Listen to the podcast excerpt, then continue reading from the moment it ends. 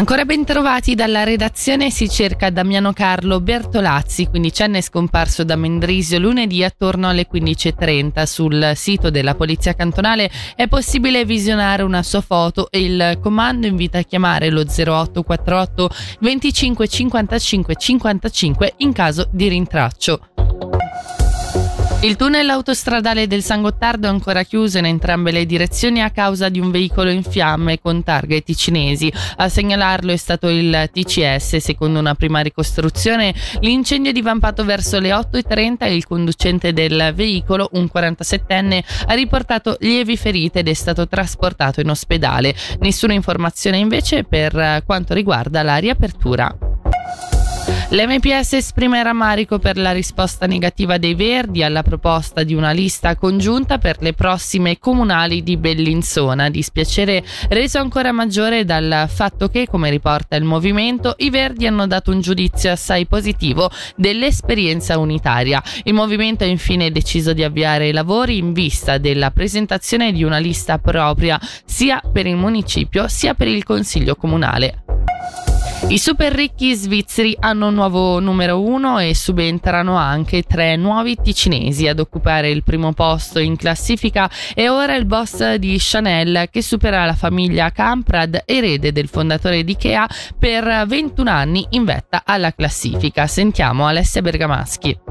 Cambio della guardia nella classifica dei paperoni svizzeri stilata da decenni dal mensile Bilanz. Dopo 21 anni di dominio incontrastato, la famiglia Kamprat, erede del fondatore del colosso dell'arredamento svedese Ikea, non occupa più il primo posto che viene attribuito ora a Gerard Wartheimer, coproprietario con il fratello della casa di moda francese Chanel. Si tratta di un 73enne francese che vive a Ginevra e possiede un patrimonio stimato tra i 41 e i 42 miliardi di franchi.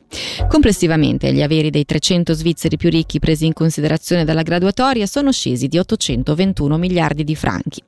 Nella lista dei 300 figurano anche tre nuovi ricchi ticinesi, Ninja Tolsen, immobiliarista con un patrimonio stimato di 2,5 miliardi. Figura anche Jorgen Dahl, industriale con un patrimonio di un miliardo e Stefano Artioli, presidente e fondatore del gruppo immobiliare Artisa che detiene un patrimonio stimato in 250 milioni di franchi. Dal 2019 anche Sergio Ermotti, CEO di UBS, è presente sulla lista.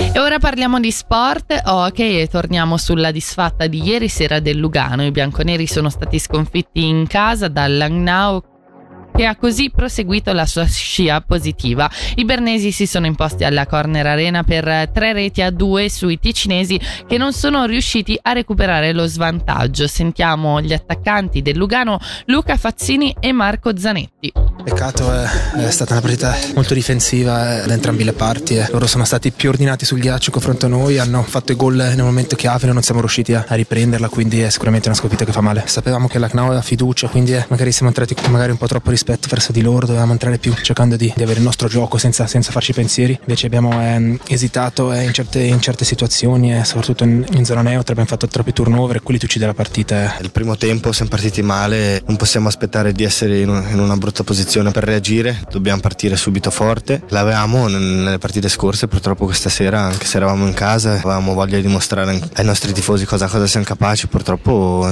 abbiamo iniziato male. Purtroppo non siamo riusciti a recuperare alla fine. E ora le previsioni del tempo, oggi soleggiato con Favonio e temperature fino a 16 gradi.